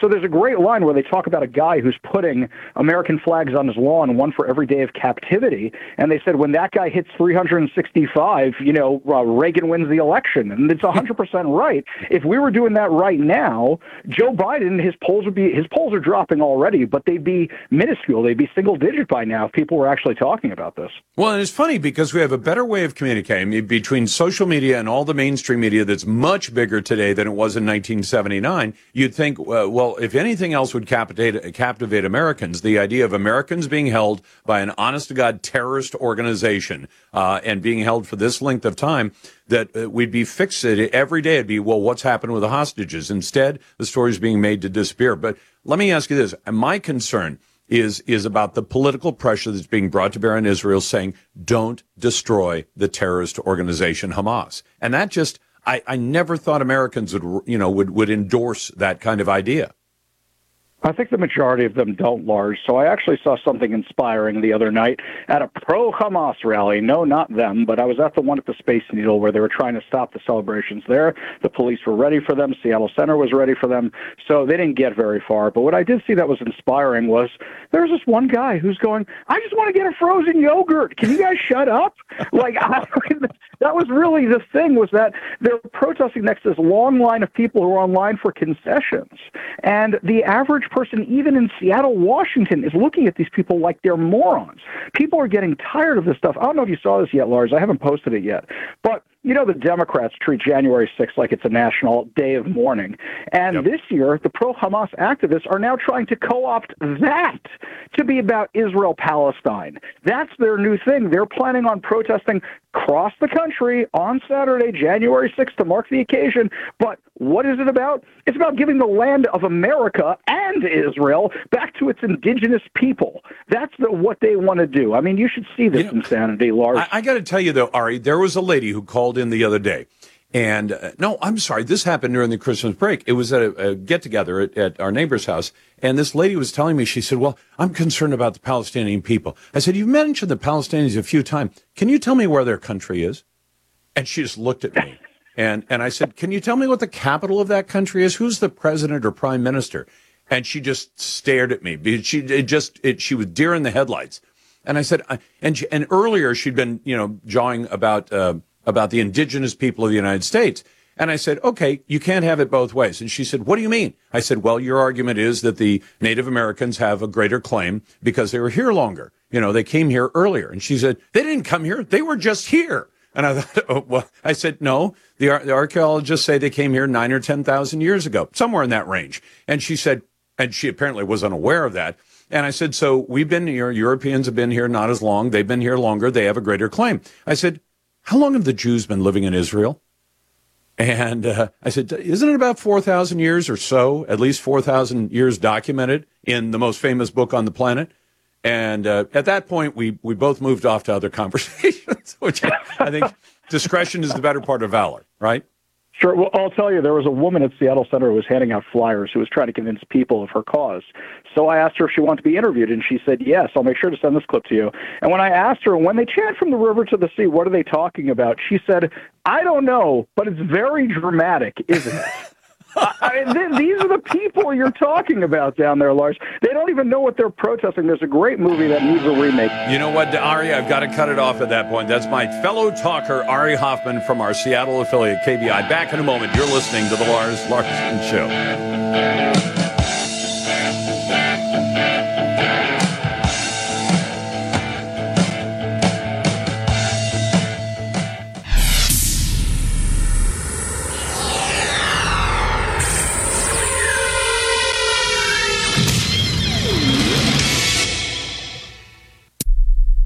Did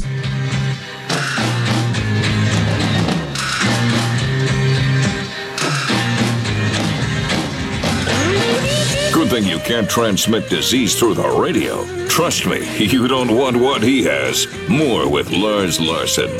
Welcome back to the Lars Larson Show. It's a pleasure to be with you. And if you want to join the best conversation in talk journalism, it's easy. 866 Hey Lars. And naysayers go to the head of the line at 866 439 5277. You can vote in our Twitter poll at Lars Larson Show, or you can go to my website. The vote counts the same at larslarson.com. And you can send an email to talk at larslarson.com. And I always like to disclose my dog in the fight. I don't believe in suicide. And I happen to have been around when I saw the first government on planet Earth to formally legalize suicide. That was the state of Oregon that said if you're terminally ill, if you can talk to your doctor, if you're not depressed, which seems kind of unlikely if you're terminally ill, but if you're not depressed and you're making your own decisions, you are allowed with the help of the state to take your own life. Well, now this, this idea has been expanding dramatically and to a large extent uh, invisibly because it doesn't get as much coverage as you might think it would. Canada has dramatically expanded opportunities for suicide and the definition of who's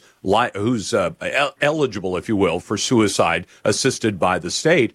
Uh, Wesley Smith is a guy, though, who covers this thoroughly. He's an author and senior fellow at the Discovery Institute Center on Human Exceptionalism, and he brought to my attention something that makes this, uh, I guess, more, if, if it's possible to be more disturbing than it already is, the Sarco suicide pod. Wesley, welcome back. Thanks, Lars, and Happy New Year. Happy New Year to you as well. And I hope it's a happier one at the end of this year and that we have fewer people pushing the idea of suicide for just about anybody. But would you mind telling my audience what this Sarco suicide pod is? Sure. It, it was invented by a, an Australian doctor named Philip Nitschke, uh, who has for decades uh, been pushing suicide uh, basically throughout the world. In fact, he uh, did an interview back in uh, 2000 or so with uh, Kathryn Lopez of the uh, National Review, saying he wanted suicide pills to be made available to troubled teenagers. This is how wild and radical this guy is. But the media love him. And every time he comes up with an idea for how to commit suicide uh, contraptions, they swarm him. In fact, I, I once went to Australia and busted him because he was selling, in the media, I uh, uh, busted him because he was selling suicide bags for people to use. Well, now he's come up with what's called the suicide pod, where it's kind of like a, a modernistic looking uh, coffin, right? And you go in there and you answer a few questions, and if you decide to die, you get overdosed with nitrogen. And the idea the, behind this is that it'll be a pleasant way to die, and you can take the suicide pod to the redwoods and die amidst the redwoods and so forth. Of course, no suicide prevention, no attempt to uh, um, talk somebody uh, into living rather than dying. And apparently, Switzerland has given the stamp of approval of regulators to the suicide pod. Of course, we shouldn't be surprised because Switzerland allows suicide clinics where people fly in from all over the world, let's say in business class, pay $10,000 to be made dead, and then fly home in the hold of the plane. Unbelievable. And the Swiss government pays or allows these for profit suicide clinics to operate? Well, technically, they say they're not for profit, but wink, wink, right? right. Um, Swiss government doesn't pay, but people pay. And uh, for example, uh, there was a, an Italian elderly woman who got depressed because she was elderly. She went to the suicide clinic, had herself assisted in suicide, and the first the family knew about it was when they received her ashes in the mail. uh, that's real compassion. She they hadn't talked to her family. She hadn't talked to her No. family. So, right. why would the Swiss governments, uh, why are they s- seemingly so enthusiastic? Because having read the things you write, uh, I almost thought that, that Canada was leading the pack of the pro suicide march. Well, Switzerland actually, interestingly, legalized assisted suicide in 1942. Uh, and it wasn't part of the so-called right to die movement from what I can discern, but they did that. And nobody really knew about it until the, um, you know, modern iteration of the euthanasia movement when, uh, as you said, Oregon first legalized assisted suicide. I thought it was the first jurisdiction to do that, but actually Switzerland was. But Switzerland is kind of a quirky libertarian country. They have a provision in their constitution, believe it or not, that says that individual plants have dignity. and and they basically say this uh, and they created a bioethics commission to explain why would individual plants have dignity inherent worth and it's because they share uh, molecular structures with us, and therefore it's unethical to what they call decapitate a wildflower. Uh, it's against the law in Switzerland to, to flush a live goldfish down the toilet. Uh, and they get they they really kind of go into this almost uh, woke kind of um, uh, laws that are that are that are just plain weird often. And I think the suicide clinics are also a, a weird iteration of this kind of uh, mindset. I'm talking to Wesley Smith, who's both an author and a senior fellow at the Discovery Institute Center on Human Exceptionalism. I get into a lot of debates with callers who say, well, everybody should have the right to commit suicide. And I said, well, inherently you do. If a, an individual says, I want to commit suicide, there's really not much you can do to stop him. Uh, except perhaps for the laws that say it's illegal to attempt suicide or to commit suicide, because that gives the law the ability to maybe pull you back from the brink. But when the state gets involved, and by that I mean the country, either Switzerland or the state that's authorized this, as a few states have done in America, they're saying you can do it with our assistance and with our official sanction, which I think changes the whole equation from an individual who perhaps is despairing and then decides to take his or her own life. That's one thing. But when the state, which represents all of us, uh, says, well, you can do it and we'll help you do it. We'll give you a doctor who's licensed by us. We'll let him give you pharmaceuticals, uh, which are licensed and, and authorized by us. That changes the whole complexion of the, of the whole picture. Where is this all going to go? Yeah, it, it actually is not about suicide. It's about a joint enterprise to make someone dead, and it allows privatized killing uh, that becomes legal. Um, where this is going to go is where it's gone in Germany, unless people decide they want to put their foot down and say, you know, this is not a good idea. Germany, uh, Germany's highest court, basically said there is a fundamental constitutional right in Germany to commit suicide for any reason and for any purpose. You don't have to have. This is, by the way, Nitschke's um, belief. He thinks that, uh, that he has a radical belief that you have uh, absolute right to commit suicide for any reason, for any purpose, and to get any kind of help you want. Well, that's what the German court said. You have a right to suicide. You have a right uh, without reason, without regard to reason. It's all about personal autonomy. And as an ancillary part of that, you have a right to assistance. And if people want to assist, they have a constitutional right to assist. In other words, death on demand. That's where this leads. This is a very nihilistic and dark movement that is pro suicide. We're no longer an anti suicide uh, society in the West. We are now pro some suicides, and we're moving toward just being plain old pro suicide. The only real suicides that people get exercised about anymore are teen suicides and uh, suicides of vets, vet- veterans. But you know, it's kind of a mixed message when you say, "No, no, don't commit suicide. You're a veteran, but I have cancer. Oh, here are your pills." It's a it's an incredible uh, paradox there. Well, and, and then this. I know that people think, well, it'll stop. It'll only involve those who are terminally ill uh, uh, and that sort of thing. But that's not where Canada's gone. Haven't they gone well beyond that? Well, Switzerland has, Belgium has, Netherlands has, and Canada has. And in Canada, Belgium, and Netherlands, you can be lethally injected. It's not suicide, it's homicide. It's legal homicide where the doctor or a certified nurse practitioner lethally injects you for uh, any kind of illness that you believe causes, and it's all subjective, irremediable suffering, disability, frail elderly. The Netherlands and uh, uh, uh, Belgium allow the mentally ill to be euthanized, and then sometimes their organs are harvested because they've got healthy organs. Canada is about to allow mentally ill people to be euthanized uh, this year. It was supposed to start last year, but they delayed it a year. Canada also conjoins euthanasia with uh, um, with um, uh, organ harvesting. And now we've been seeing stories out of Canada where people cannot, because of the socialized medical system, can't get access to oncologists when they're diagnosed with cancer, so they're asking for euthanasia. Unbelievable. That is Wesley Smith from the Discovery Institute Center on Human Exceptionalism. Wesley, thank you very much. You're listening to The Lars Larson Show and the Radio Northwest Network.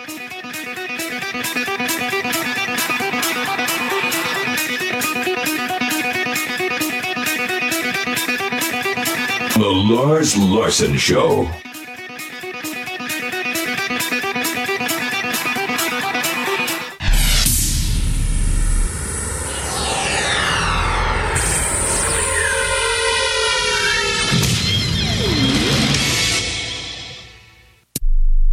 Calling all men and the people who love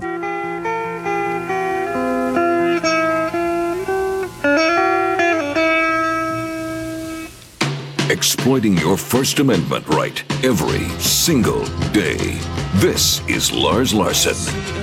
Welcome back to the Lars Larson Show. I got to tell you something. Claudine Gay, now the former president of Harvard University, she loses that job, but she keeps her gig at America's oldest university and her nearly $900,000 paycheck. So it's not like she's losing an awful lot. And now she's running around saying to everybody who'll listen that this is all about her skin color, that she's being pushed out because she's black, not because she's incompetent, not because she's a plagiarist, not because she had some really twisted views of anti-Semitism on the Harvard campus. No, it's because of her skin color, of course. So I thought we'd talk about that with Mike Gonzalez, senior fellow at the Heritage Foundation and author of the book BLM, The Making of a New Marxist Revolution. Mike, welcome back and Happy New Year. Hey, how's it going? Uh, Happy New Year to you, man. It's great to hear your voice so early in the year. Well, I guess Look, it's think going that, well uh, because Claudine Gay is gone as president, but it doesn't answer the question of why was she hired to begin with, and and and have they or will they straighten out the screwed up things that are going on in American universities, not just the private ones like Harvard, but the rest of them as well. Well, if left by themselves, they won't do it. But if pushed by by public opinion and and, and uh, the political class, they'll have no other choice, and by donors. And there's there's a lot of evidence that that is happening. That the donor money's moving, the donor class is moving. That public opinion is, is finally swinging our way and saying, wait a second, what we have been doing with universities um, has been a, a really bad idea. What we have been doing since the 80s, which is teaching future generations to look at everything through the oppressor versus oppressed uh, prism narrative, and that has been that has produced horrible results. Um, uh, and and we have seen what happened to to Claudine Gay and what happened to Liz Magill at the University of Pennsylvania, who lost her job uh, in December, uh, was that it was a result of of, of the, uh, you know the, the the members of the House and the Committee on Education and the Workforce going after them after they had a horrific testimony. And by horrific, I mean that when they were asked whether uh, uh, calling for calling for the, the, the, the Holocaust, the genocide of the Jews, uh, violated Harvard's uh, uh, standards, she said it was it depended on the context. How on earth can that depend on the context to call for the genocide of anybody, uh, including Jews? Um, no, she was also accused of. There were 50 credible charges of plagiarism. So look, I'm, I, I don't care that she's getting nine hundred thousand dollars. I really don't. It's, it's it, I, when Harvard wastes its money, I'm I'm, I'm actually kind of happy. I'm glad that she's gone as president, and I think the wind is blowing in our favor, Lars. Well, I, and I, I'm with you on that. That that if if they're losing private donors, but you know what they're not losing that I would cut them off of tomorrow. I'd love to have some members yeah. of Congress say, um, "Hey, by the way, my last check, the last number I could find, Mike, it's about a year old, is that Harvard gets federal funding. You know, they're a private university, but they get money for research and grants and things like that. Two thirds of a billion dollars of taxpayer money is going to Harvard. Should an institution that is that thoroughly corrupt be getting a single dime from the American taxpayers, especially given that they have a multi, I think a multi 30, 40 billion dollar endowment. Why are they getting a dime of federal money? Lars, they get more money in federal taxpayer money than they get in, in, in tuition. They get a lot of money uh, from the taxpayer, whether it's the taxpayers of, of their state in Massachusetts, in the case of Harvard, or, or you and I, who are federal taxpayers. So you know, absolutely, and that's why I'm so I'm so happy that Virginia Foxx, the the, the, the, the chairman of the of the committee of the Committee on Education and the Workforce, announced uh, yesterday that the investigation she had launched into Harvard will continue. This getting rid of uh, Claudine Gay as president will not end the investigation. Well, and, and here's a question I've got about her choice to begin with. I mean, from a distance, and feel free to correct me, Mike, because you're you're a great friend of the show, and I know you'll correct me if you think I'm wrong. But she was an affirmative action hire. They decided that she checked at least two boxes, well, maybe three if you count her politics, skin color, and gender. And the, the committee decided to hire her. And yet, apparently, she's been the subject of accusations, valid accusations, it seems, of plagiarism for literally decades. And yet, a committee at Harvard decided to pick her and make her president of the university. Now, you said three things. You, you okay. mentioned her sex, she's a woman. You mentioned, mentioned her race, she's black. And you mentioned her political uh, beliefs. Uh, I think that the, the argument that yes, she was fake because of all three attributes, it's hard to, we, we're never going to know for sure, right? Right. But her, her, her publishing record was, was very meager. She only had 11 published uh, articles in journals. And no book. Uh, she, and no book. So she was very meager. Uh, there was the, the, the 50 allegations of plagiarism. But I think the important of the three that you mentioned, the important one is her political leanings. Carol Swain, who's also a woman, who's also an African American, uh, would not be appointed. And she's, a, she's a, an academic who has never been charged with plagiarism, uh, an accomplished academic. I know her. She was with me on the, uh, the 1776 commission. She will never become president of Harvard. Why? Because she's a conservative. um, so, so so this is, you know, what matters to them is political beliefs. The color that matters is red. They're cultural Marxists. Yeah, and the and the thing is, if people say, "Well, what business is it of yours, Lars?" Um, I I would make it my business because of that two thirds of billion dollars. If they were like, say, Hillsdale College, which is a college I admire, I get nothing from Hillsdale. Never gone there. Uh, don't have any kids or grandkids there. Uh, but Hillsdale College is a good, solid institution. They refuse every single dime of, of federal and state and government money altogether because they want to keep themselves, you know, ideologically clean of federal government influence so they don't take a single dime. Harvard could do that tomorrow and just live off its endowment. Harvard is a leading cultural institution in the United States. I disagree with you that we shouldn't care if we don't send our children there. I care greatly because I'm an American. You're an American. You should care greatly what happens at Harvard. Harvard is a leading institution. It produces a lot of Supreme Court justices. It produces a lot of presidents. It, it, its reach is, is, is, is, is incredible, and it will continue to be. So we should care greatly about what Harvard does.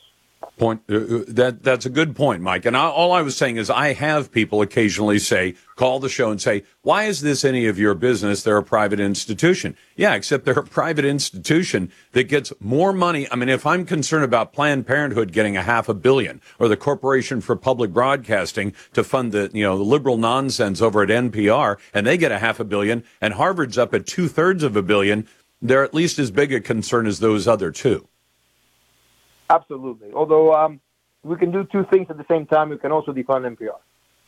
Yeah, well, I would I would do that in a heartbeat. You want to save some money? Take take that money away and say you can live on the private sector like the rest of us do. But you're right about her history. I, for the life of me, I'd love to see the notes of that committee. You know, where they said we're going to choose this woman. Really? What has she written? Well, 11 articles in the last couple of decades. And you say, it would be like me doing a once a year talk show for an hour and, and calling myself a talk show host. She's not much of an academic if she's not doing any research, if she's not writing, and if she's And if the charges are true, 50 instances of plagiarism, and she's only produced 11 articles, does that mean that virtually everything that, she, that she's ever published was uh, was stolen from somebody else? Some of them other African American academics who had their work stolen by this woman is a terrible situation. Mike Gonzalez is the author of BLM, The Making of a New Marxist Revolution. He's a good friend of the show. Mike, thanks very much and Happy New Year. Back in a moment, I'll get to your phone calls and emails at 866 Hey Lars.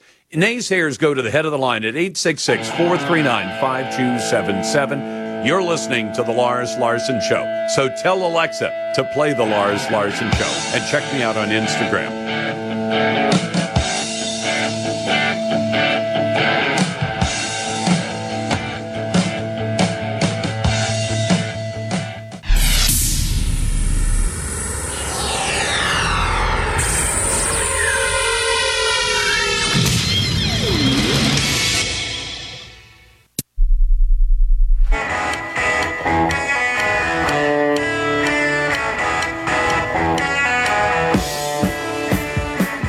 Need to adjust your volume.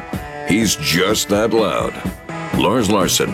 Do you believe that a border wall is part of the answer? Yes or no? No. No.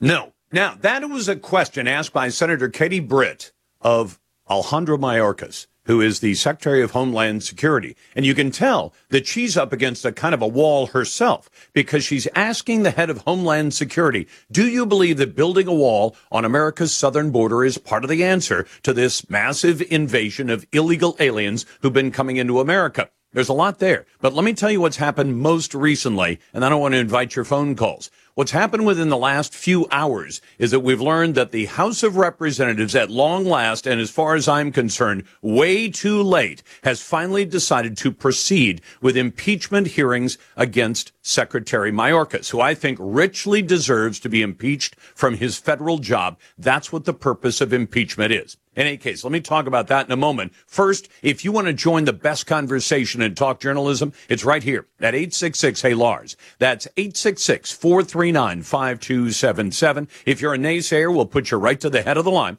If you want to send an email instead, talk at larslarson.com. And of course, you can always vote in our poll on X. Uh, used to be called Twitter. Now it's the X. So uh, we're calling it the poll on X. In any case, the question is there every day at Lars Larson Show. You can also find it on my website at larslarson.com. So you have a United States Senator asking questions of the Secretary of Homeland Security. That is the job of the Congress. The Congress has not just the authority to do oversight on federal agencies, they have the responsibility, and they are different authority and responsibility. They're asking the questions. And what does Mayorkas say? No, a wall is not the answer.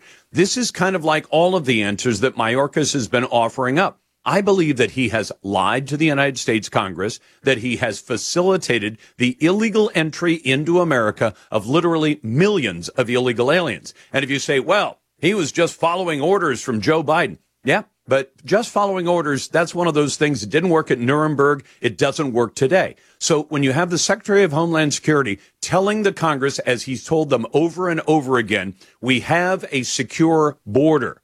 But then, then what he wants to talk about, and I want to run that soundbite called broken because Mayorkas runs something, and I'll tell you the kind of code that he's speaking in. So the soundbite is broken. Would you play that one, please, Joel? We, we are dealing with fundamentally, we are dealing with a broken immigration system, and that includes the asylum process. Now, let me tell you why that sounds like a good answer. It is hogwash. Because here's what Mayorkas is saying.